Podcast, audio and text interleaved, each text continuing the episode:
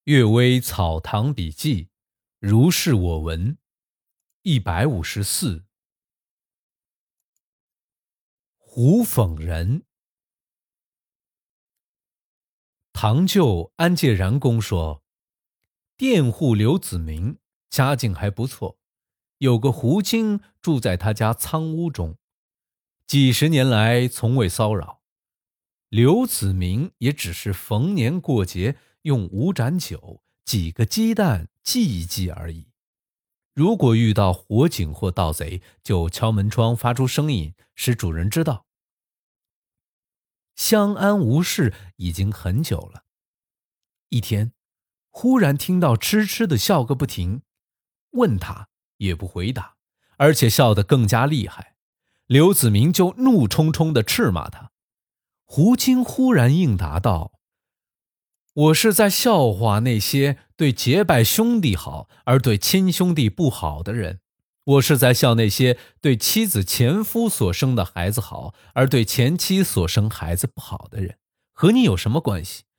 为何要如此发怒呢？刘子明听后十分羞愧，无言以对。过了一会儿，听到屋顶之上高声朗读《论语》道。严肃而合乎原则的话，能够不接受吗？改正错误才可贵，顺从己意的话，能够不高兴吗？分析一下才可贵。随后叹息了几声，就没声音了。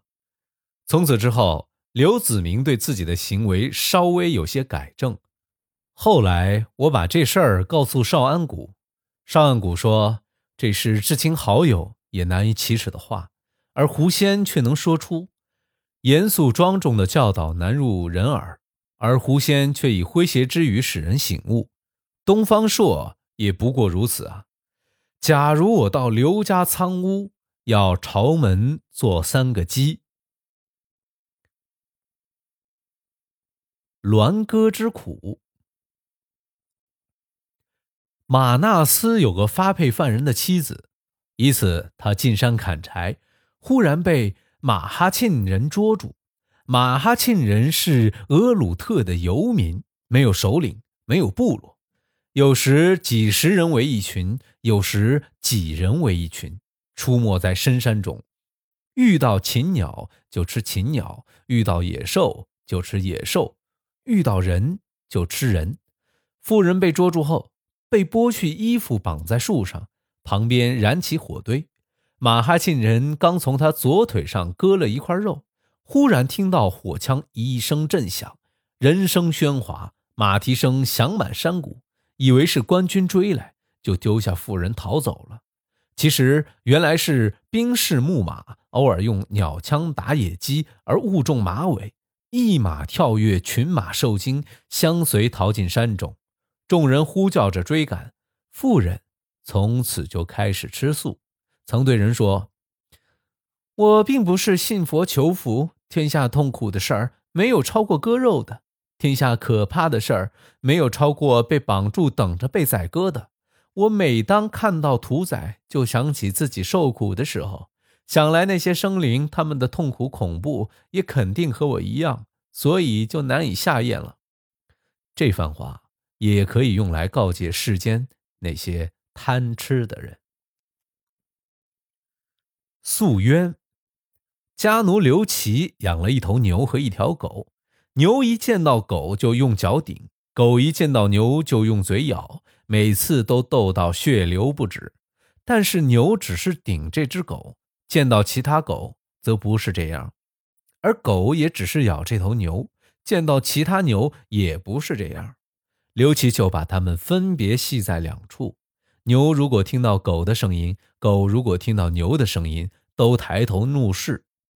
后来啊，先父姚安公到户部做官，我跟随他来到京城，不知那牛和狗最后怎么样了。有人说，禽兽不能说话，却都记得其前生。